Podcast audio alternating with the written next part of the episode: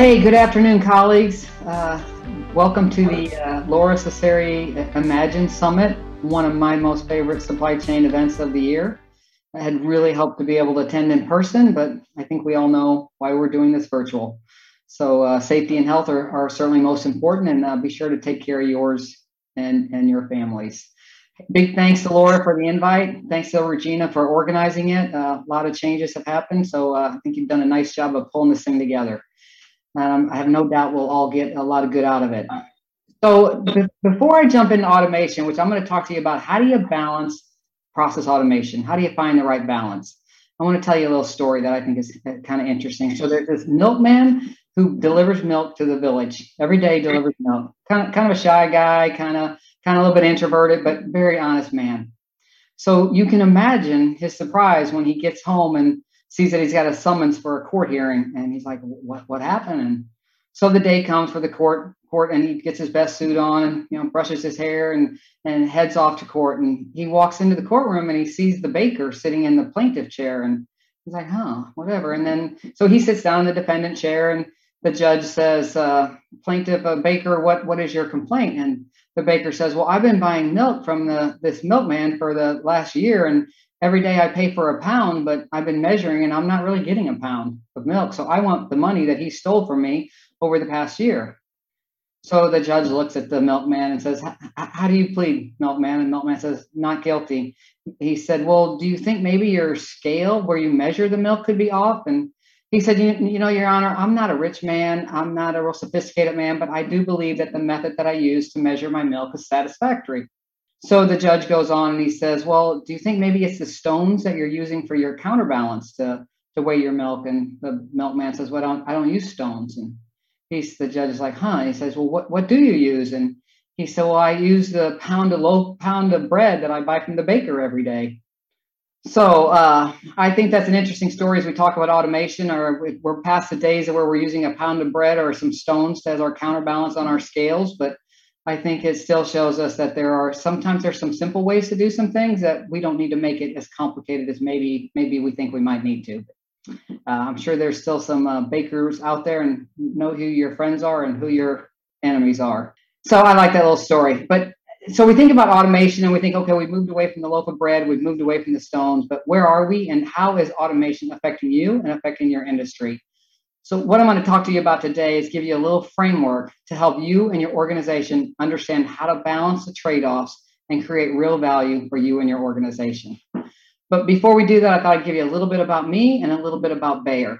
I'm Jane Kaiser. I lead the Bayer Crop Science North America manufacturing for row crops. Row crops are corn, cotton, canola, and soybeans. So, our job is to, to plant, grow, harvest, dry, shell, treat, package seed for the farmer to plant the following year. So our, our supply chain is at a minimum of one year in advance of when it's actually going to be used. So, so that's why we got 30 some production plants, um, six, 700,000 plus acres of fields that we plant every year. Bayer's an awesome company to work for, and I'll tell you a little bit more about them in just a minute. But a little bit about me, I, I started my career as, a, as an accountant. I thought I was going to be an accountant, got my, my undergrad in accounting, my CPA, and then quickly I learned with Kimberly Clark, hey, I like this supply chain stuff over there. And uh, after about four or five years, I moved over into supply chain and been there ever since. And uh, extremely uh, proud and honored to work in this uh, profession. Also, what am I most proud of? I'm most proud of my kids. I think most of us are. I mean, I have two grown sons. One's a, a forestry forester. One's an electrical engineer. But I think what I'm most proud of is they are just good, honest people. And I, I did it while I was working as a single mom and, and developing my career. So big big thanks to my my kids for helping me get to where I got to. Uh, lastly, I have a big a passion for working with people with disabilities. And what I'm going to tell you is, is that they are the forgotten faces. There are a lot of people in this world that have severe disabilities, and we think about COVID, and me included, feel sorry for myself because I can't go to my local pub or whatever it is I want to do. These people have been locked in their buildings for the last 15 months. So my ask to you is my little plug is be sure to think about those people as we uh, think about how this pandemic has affected us now and we can talk more about me and anybody's got a good joke be sure to be sure to let me know virtually or the next time we meet. So let me talk to you a little bit about bayer. Health for all and hunger for none. That is our mission. I mean two of the most pressing challenges of our time health and nutrition. I mean it's just an incredible organization to work for. We're made up of three divisions pharmaceutical, crop science, consumer health. And you can see from the numbers, we're a large, diverse organization operating in 87 countries, uh, 43 billion in net sales, you know, 100,000 plus employees. But the, I think the biggest thing is, is over 5 billion euros in R&D for health and hunger, health for all, hunger for none. Pretty incredible, pretty incredible organization, and I think a very good uh, mission. Bayer's a, a, life science company, and yes, they are the Bayer aspirin that you all have known for your entire life. 150 year history. Um, I can tell you that it's pronounced Bayer if you are speaking German. It's pronounced Bayer if you're speaking English. Um, our core competencies are in healthcare and ag. You know, we all know that the the world population is is growing uh, and it's aging. So we got to have adequate food supply to feed everybody, and we need improved medical care.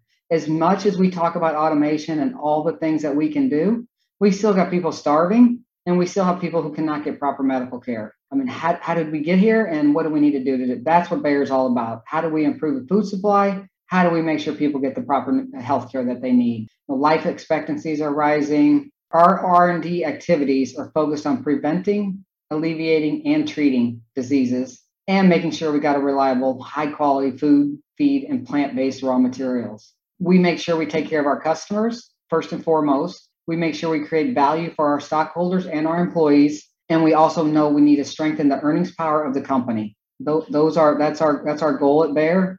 We're, we are 100% committed to operating sustainably and addressing our social and ethical responsibilities. That is talked about every day at Bayer, our social and ethical responsibilities and doing things sustainably. And all of these things together go into our purpose, make up our purpose of science for a better life. Great mission, right? Great purpose. You've heard it, I've heard it many times. Culture eats strategy for breakfast. So, what our company is founded on is our life values of leadership, integrity, flexibility, and efficiency. We're firmly anchored in, in those uh, values and they guide our daily work. So I think Bayer, you can see here from these two slides, Bayer is an awesome organization, very committed to doing making the world a better place. Great company to work for. I'm honored to be working with them. So now let's talk about the, the real stuff, automation. So if you look at this slide, I thought before I got into some more meat, we, we should all level set on the industrial revolutions. We we all have heard about them, but know, we all know different pieces of them. So I kind of let Wikipedia help me out here a little bit. You know, the first industrial revolution started in 1784 it was all about transitioning from hand production methods to machines through the use of steam power and water power. I'd like to say, did the first one really start in 1784 or was it way before then? I mean, you just think about the, the invention of the wheel. That was a re- revolution all on its own. But we look at 1784 and on. And so that's the first industrial revolution. Then we go to the second one. This, the second revolution was really the technological revolution. It's when the railroads came about, telegraph. How do you move people and ideas more quickly? and electricity. I mean, it was the, the invention of the light bulb, the telephone, the combustion engine, the electrification of everything. But it was also a period that was it was increased productivity for sure, but it was also a time of surging unemployment. Many of the factory workers didn't have the skills that they needed, and they were being replaced by machines. And what do I do now?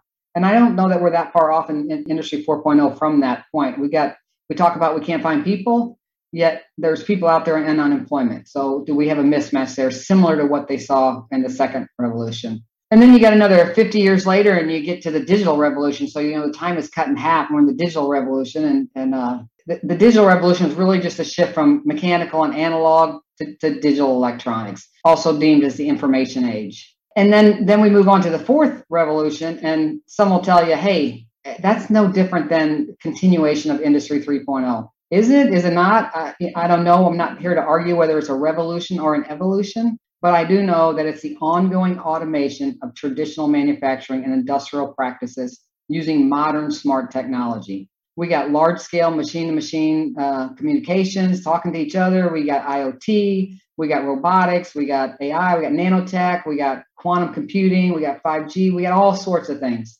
But it's the way to improve communication and self monitoring and production of smart machines that they can analyze themselves, right? We don't need human intervention anymore, similar to what we saw during the second evolution, revolution. But I do think that Industry 4.0, it's not just about inventing new technology and tools to improve manufacturing efficiency or supply chain efficiency.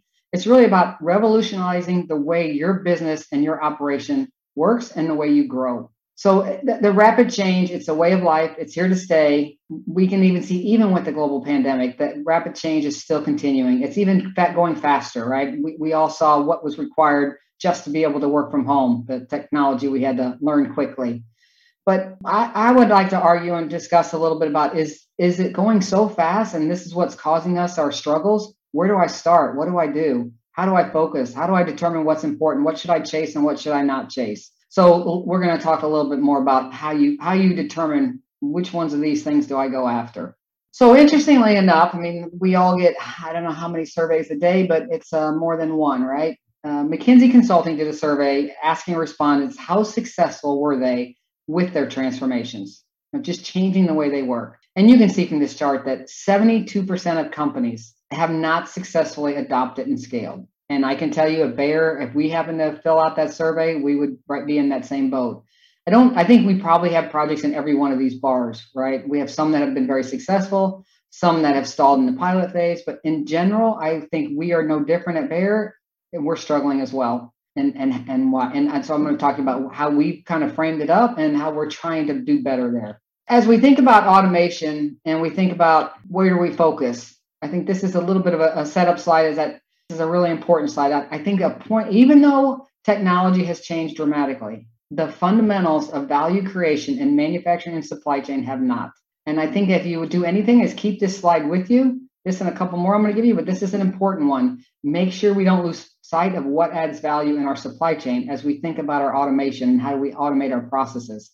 Procurement. Procurement is still a big one. Is I would argue, is procurement really getting the level of automation that they should be getting based on the value that they can deliver? I'm not so sure all the time. I mean, there's a lot of data and we need to reduce our spend. And the best way to do it is have data to analyze to understand it. Are we really getting putting our automation efforts into procurement as much as maybe we could be? It's going to add a lot of value in your organization and is an area you can't forget. Maintenance and reliability. This one probably gets a little more attention, uh, but turning wrenches, uh, keeping machines up, it's the heart of everything, right? You, you gotta have you gotta have your machines up and running. Uh, you don't need to have them down for maintenance. Why why are they not reliable? Yeah, we can never lose sight of that. Extremely important. I mean, it is our capacity, right? And we all know we have excess capacity laying around because oftentimes it's down when it shouldn't be an area that I think could use some more some more help with the automation. Process optimization, kind of along the same lines. Where are my bottlenecks? Where's my downtime? I think as we talk about supply planners here in a minute, I think supply planning struggles with giving providing what a manufacturing site would say uh, is a good plan. I get asked all the time, well, how do you know it's a good plan? They are basing their data on the master data that they get. If we don't provide them with a optimized process that they can predict and know it's going to work the way it's supposed to work and where the bottlenecks are, you're never going to get a good plan because they don't have the information that they need to provide that good plan. So I think process optimization optimization is extremely important. It needs to be reliable, predictable, and it needs to be up when it's supposed to be up. Labor productivity, another area. I think the easiest thing to relate to in today's world on labor productivity is logistics we talk about we don't have enough truck drivers. Do we not have enough truck drivers, or we don't have enough people with the right skills to be a truck driver? Not enough warehouse workers. We talk about forklift safety and our labor and our forklift safety. We're using temporary, we're using contractors to drive forklifts. People get hurt. You know, one one of the things that we we used in one of our plants is we were having a lot of accidents in the warehouse. And what we're trying to do is use automation to help us understand the first way to eliminate forklift accidents is to get them off the forklift. And how do you do that? You find out how much time are they spending driving around doing nothing, looking for something, driving and going back and forth with an empty fork. You, automation can help with that. And I think that's an area. Labor productivity is another area we could focus on. Definitely adds value. And then lastly, and not last but not least at all, is what I talked about a minute ago with supply chain planning. And what I'm going to say for supply chain planning, I won't repeat what I said, but is that the tools that we have today. So those of you listening to this uh, whether it's a uh, sap or i'm not going to name anybody else but because i'll miss somebody but the tools that we have for tactical planning and midterm planning are less than ideal. Is this an area that we're really paying enough attention to? Because if without a good plan you will never use your full capacity. You will always lose capacity because you're you're doing you're changing over too much or or you're whatever you've got the wrong production in the wrong plant because you don't understand it. But APO and this is my plug. APO is a is a beast. It's difficult to use and surely we can come up with something with the with the evolution of industry 4.0 better than what we have today for a tool for our planners maybe it's excel maybe that's the answer i don't think so but maybe so as we understand these values what's separating leaders from followers and how do you make sure you're a resilient player that you stay in the game you don't get leapfrogged over you're still a, a, a leader in your industry so you look at this chart here, and it's an interesting chart to me, and I'm going to try to walk you through it. It comes from Harvard Business School, and probably if you take the course, you'll they'll do a much better job of explaining it to you than I'm going to. But I'm going to tell you what it means to me and how I read it, and I think it's a, a let's have a coffee and chat about it. But the green line, so we talk about sustaining and disruptive innovations. The green line, the green dotted line, that's what your customer can absorb. The blue line is sustaining the innovations you already have making the wheel a little smoother, making the wheel a little wider, making the wheel a little narrower, whatever it might be. The innovation you have, but how do I improve on it? The red line is t- disruptive, right? It's the um, iPhone, the f- cell phone with your music on it, the, the, dis- the, disruptive things. What what I would what I would argue is is that you you can't you can't have that be the same group of people, because if you try to introduce the red disruptive technology before it is ready, before the customer is ready to absorb it, or before you're ready, you don't have the infrastructure to support it, it is going to fail because you're below that green line and you are not going to get it out, out of the ground and you're going to stall in pilot phase. And, and I would ask the question like, uh, let, us think about wheels on luggage and a man on the moon. Which one changed your life more, a man on the moon or wheels on luggage? Me personally, wheels on luggage. But does that mean I shouldn't have put a man on the moon? No, it doesn't mean I shouldn't have put a man on the moon because they probably learned some things that I don't know about but maybe we're red and or have reached now up to the that maybe that's how we got the vaccine. I I don't know what they learned when they went to the moon, but I got to believe they learned some things that are now approaching to getting us onto the green line. So you can't not invest in disruptive technology, but you can't mix it with sustaining the innovations that you already have. So always make sure before you launch something that your customer is ready to absorb it. Uh, so I think I think that's an interesting interesting chart. Okay, now the meat of the what we're going to talk about here. That I think this, I think you will find this valuable, and I'd like to thank my McKinsey friends, McKinsey friends, for uh, helping me with this uh, slide because I think it's a really good framework to use, and I think it's something you would all, all be of value to keep it with you. Getting started with Industry 4.0 takes focus in six areas, and if you do these in a value-driven way, you it doesn't require any trade-offs between innovation and standardization. I think if you look up here, I don't know if you can see my cursor, but I, we've all seen the Venn diagram, right? Operating systems, management systems, and mindsets and behaviors. I like to call it mindsets, behaviors, and capabilities. You got to have all three. And I'm going to kind of walk you through how you think of each value driven way, the, each of the core areas that you need to focus on. Okay, so it, let's let's take the first step, the management system, right? What are we trying to do? At Bayer, I'll give you an example of what we would put in this in this first um, first uh, value, first core focus area. We are trying to deliver the seed to our farmer customer in the most reliable, timely, and cost effective manner. So we are very clear on it needs to be reliable, it needs to be timely, and it needs to be cost effective. So those are the things we're focused on. We can't get them the seed after planting time is over. We got to get it to them on time. He needs to know when it's he or she needs to know when it's going to come, and we need to do it at a price that we can still can deliver value to Bayer. So that's kind of our strategy, what we're what we're focused on. And then we ask ourselves, okay, what tools are we using to deliver that? So if I, if I look at the tools, if I look at advanced analytics, our example would be Virtual Factory. And what I would say about Virtual Factory is that none of us really get to operate in a green field anymore. We're all operating in a brown field.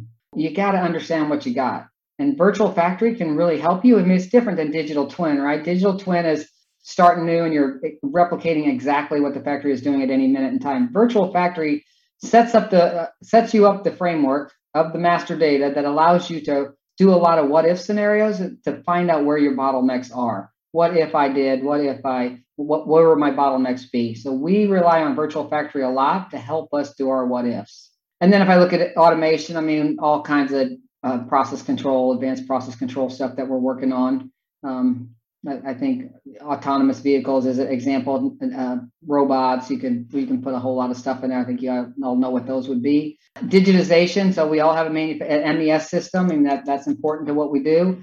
You, you know, we all have a historian, IP21, whatever we, you're using. How do you keep the data? How do you capture the data? Uh, you have to have some way. You're never going to get better unless you have a way to capture the data.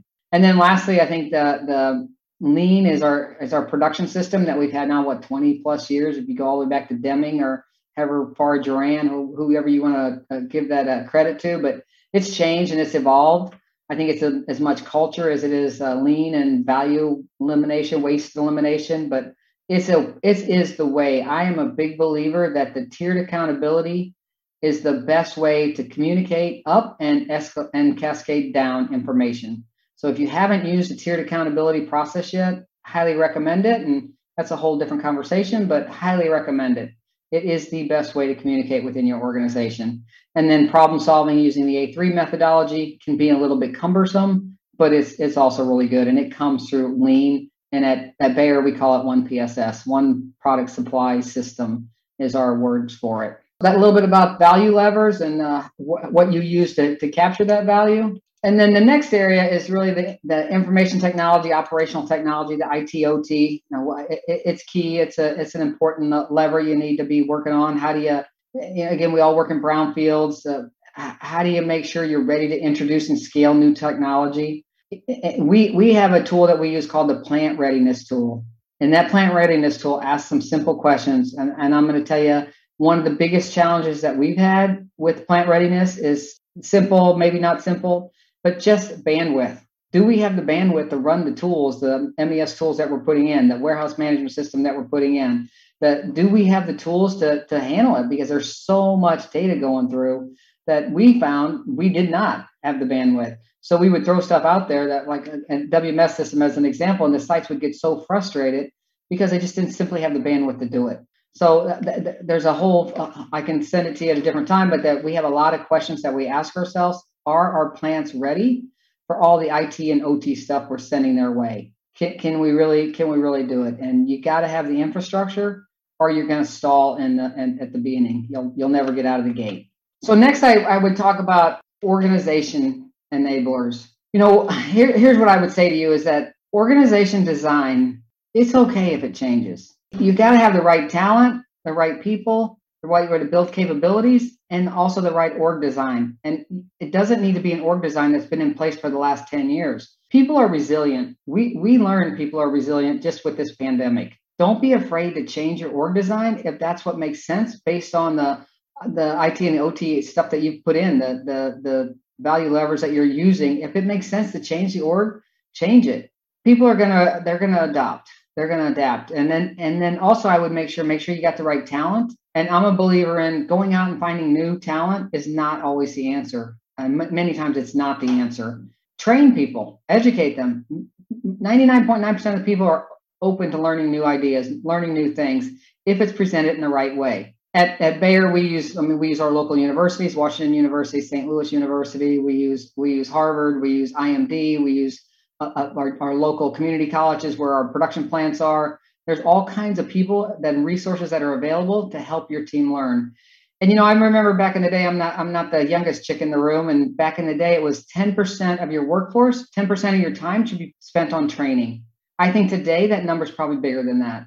I don't know if anybody's done any study, but I would argue your workforce has to have 20% of their time to learn new skills with the pace of change that we're seeing out there. So, so remember, you, you got to keep people training. You got to keep, they're resilient. They'll make it through. Just provide the opportunity to them. And, and org design, don't be afraid to change it. They'll adjust. So then we talk about new ways of working. You know, we, remember the day when you would have a okay, we need a uh, pricing tool or whatever whatever it is we need. Our IT teams would go into a room and 18 months later or whatever the time would they come out and say, hey, how about this? Well, those days are gone, right? It's more agile methodology. How do you check and adjust? How do you constantly say, "Hey, I'm trying this. Does that work?" And uh, sometimes that can can be your friend and it can be your enemy because we're trying to change things on the fly. And when you're trying to change things in real production plants, that can cause some angst. And so, uh, whole nother conversation on do you have pilot plants to try new things? But I think certainly when you're developing new tools, agile methodology is the right way to go. But I would also say that while you're doing that, you need to understand. So it talks about governance. What is the problem you're trying to solve? And what does success look like? And how do I know if I've achieved success? What are my metrics? What am I measuring? Now, and what am I using to say these are the behaviors I want to want to recognize? And this is the this is this metric has to be at this number before it turns green. Okay, why is it not getting to that number? But I, I think that we don't ask ourselves enough what is the problem we're trying to solve? We get hung up in technology. Hey, we got to put this technology in when we don't understand the value that it's going to bring to our organization. So make sure you know how are you going to govern it? What does success look like? Uh, I think that those are those are key key questions. And then lastly, and uh, this is our mindsets, behaviors, and capabilities section. Uh, I'm going to be honest. This is one of the things I struggle the most with. I mean, I'm, I'm a numbers girl. I'm kind of like the numbers are there. Just just do it this way. I don't, I don't know what what the struggle is. Uh, so this is an area that comes hard to me. But I can tell you, over my my years, I have learned that change management people have earned their. It is a profession and they have they have earned their profession. It's it's a it's not an easy thing to do um, to get people to sometimes change, and I, I think that they'll change as I talked about earlier. They'll change, but they need to know why and what and how. What is it you want me to do exactly? And maybe I pick it up differently than they pick it up. You have to make sure you got the time and you the resources to give people the time to make the change because they will make it. They just need to know what you know. They need to get it to in their own time, right?